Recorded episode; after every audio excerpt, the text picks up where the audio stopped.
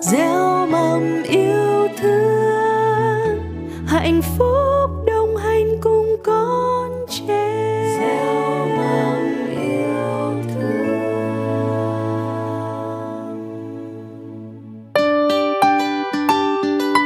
Các bạn đang nghe truyện cổ tích song ngữ Việt Anh, một sản phẩm từ nhà văn hóa thanh niên thành phố Hồ Chí Minh.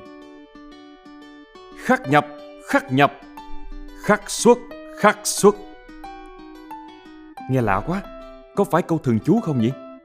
Các em đừng nôn nao nha, chúng ta sắp đi vào một làng quê Việt Nam từ xưa sửa xưa xưa và sẽ thấy người hiền gặp lành, kẻ ác bị trừng phạt trong chuyện cổ tích cây tre trầm đốt.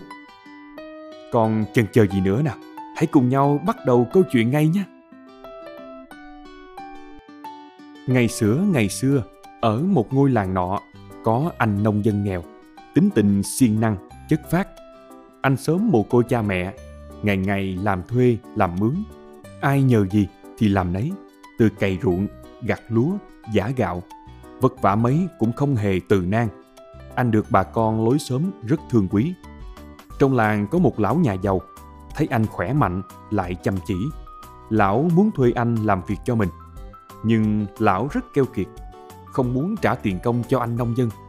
Vợ chồng lão cùng bàn mưu tính kế lừa anh. Lão gọi anh đến dỗ dành. Cậu chịu khó làm ruộng cho ta trong 3 năm.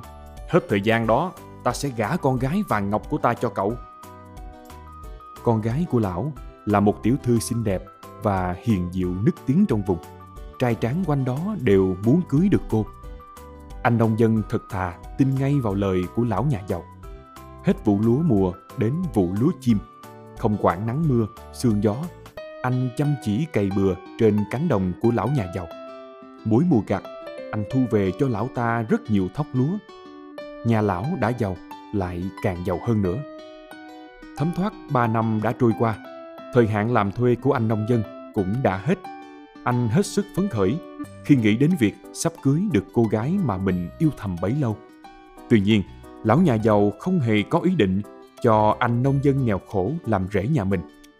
Làm gì có chuyện chuột xa chính gạo, cóc đeo chân hạt như thế. Lão lại tìm mưu kế đánh lừa anh. Lão nhà giàu gọi anh đến và bảo Con ơi, bấy lâu nay con đã chăm chỉ làm việc ta sẽ y lời cho con cưới con gái ta. Nhưng cưới vợ thì phải có xính lễ. Bây giờ, con phải vào rừng tìm cho được cây tre trầm đốt, đem về đây để làm đũa cho cả làng ăn cổ cưới. Anh nông dân thật thà tin lời, hồ hởi vác dao đi ngay vào rừng để chặt tre. Đợi anh nông dân đi khỏi làng, lão nhà giàu bèn gả con gái cho một tên nhà giàu khác ở trong làng. Lão cho giết bò, giết lợn, nấu sôi mở rượu làm cổ cưới thật là linh đình. Trong khi đó, anh nông dân một mình lang thang trong rừng. Anh tìm mãi, tìm mãi, nhưng chẳng thấy cây tre nào có đủ 100 đốt. Vẫn chưa nản lòng, anh lại tìm đến bụi tre già nhất, cố chặt một cây cao nhất. Mặc cho gai làm rách cả áo, xước cả da.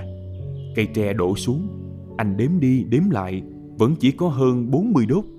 Anh buồn quá, ngồi bên đống tre đốn dở và khóc. Bỗng nhiên anh thấy một ông lão đầu tóc bạc phơ, già dẻ hồng hào, khoan thai đi đến. Đó chính là ông Bụt. Bụt hỏi anh. Chàng trai khỏe mạnh ơi, sao cháu lại khóc thế? Anh nông dân gạt nước mắt, lễ phép thưa rõ đầu đuôi câu chuyện. Nghe xong Bụt nói. Giờ cháu hãy đi chặt cho đủ 100 đốt tre rồi mang lại đây. Ông sẽ giúp cháu. Anh nông dân hơi ngạc nhiên trước yêu cầu đó, nhưng vẫn chặt đủ 100 đốt tre đem đến cho Bụt. Bụt chỉ tay vào đống tre và bảo anh đọc khắc nhập, khắc nhập ba lần. Lạ thay, anh vừa đọc xong thì 100 đốt tre dính liền lại với nhau thành một cây tre dài trăm đốt. Tuy nhiên, anh nông dân không tài nào vác nổi cây tre này về nhà vì nó dài và nặng quá. Anh xin Bụt giúp. Bụt mỉm cười và căn dặn thêm. Khi cần các đốt tre rời ra như cũ, cháu hãy đọc ba lần câu khắc xuất, khắc xuất. Anh nhanh chóng làm theo. Đúng như lời dặn của Bụt, thì cây tre rời ra thành đúng 100 đốt tre. Anh vui mừng quá. Nhưng chưa kịp cảm ơn thì bụt đã biến mất. Anh vội vã bó các đốt tre lại thành hai bó và gánh về làng. Chà, thật may là chàng trai đã gặp được Bụt và được Bụt giúp đỡ. Chắc hẳn Bụt biết anh là người lương thiện, bị lão nhà giàu kia lừa gạt, làm khó, vì không có cây tre nào trên đời có 100 đốt cả. Nhưng liệu lão nhà giàu keo kiệt và gian xảo có chấp nhận không? Hay còn bày trò làm khó anh nông dân đây? Chúng ta hãy tiếp tục theo dõi câu chuyện nha. Và hãy nhớ mấy câu thần chú Bụt đã dạy. Khắc nhập, khắc nhập và khắc xuất, khắc xuất. Chắc hẳn đó không phải là câu thần chú tầm thường đâu. Về tới nơi, thấy mọi người đang ăn uống vui vẻ. Anh nông dân mới biết lão nhà giàu đã lừa gạt mình. Anh giận lắm, nhưng chỉ để các bó tre ngoài sân rồi vào nhà gọi lão nhà giàu ra nhận. Lão nhà giàu đi ra không thấy tre, mà chỉ thấy toàn là các đốt tre. Lão lớn tiếng giễu cợt. Tao bảo mày chặt đem về cây tre trăm đốt, chứ có bảo mày đem về một trăm đốt tre đâu. Vừa nghèo vừa ngốc nghếch như vậy, mà đòi làm rễ tao hả? Chẳng cần trả lời lão, anh lẩm nhẩm đọc, khắc nhập, khắc nhập, đến ba lần. Tức thì các đốt tre dính liền lại thành cây tre. Lão nhà giàu nhìn thấy lạ quá, bèn chạy lại sờ thử vào cây tre. Lão cố gắng bẻ cây tre, nhưng không tài nào làm được. Các đốt tre dính vào nhau rất chắc. Khi tay lão còn đang chạm vào các đốt tre, anh nông dân đọc tiếp, khắc nhập, khắc nhập, khiến lão bị dính luôn vào cây tre. Lão lay hoay gỡ nhưng không cách nào thoát ra được, bèn hoảng hốt kêu cứu. Người nhà vội vã chạy tới định gỡ cho lão. Anh nông dân lại thủng thẳng đọc, khắc nhập, khắc nhập. Thế là lần lượt vợ lão, em lão, cha mẹ lão, người làm trong nhà, cả khách khứa dự tiệc, tất cả bị dính hết vào cây tre. Lão nhà giàu khóc lóc sợ hãi, ra sức van xin anh. Lão hứa sẽ gả con gái cho anh và từ rày về sau không dám bày mưu lừa gạt anh nữa. Thấy lão đã thực sự ăn năn hối cải, anh nông dân khoan thai đọc. Khắc xuất, khắc xuất, đọc ba lần.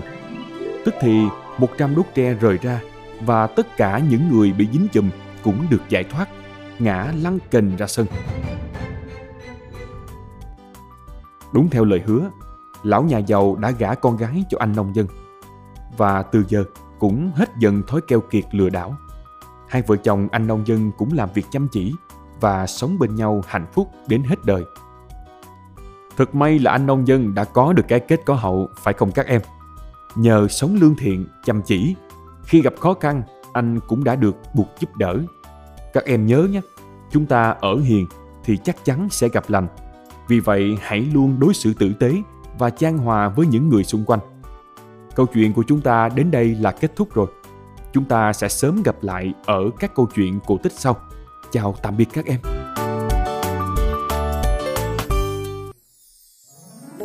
gieo mầm yêu thương, hạnh phúc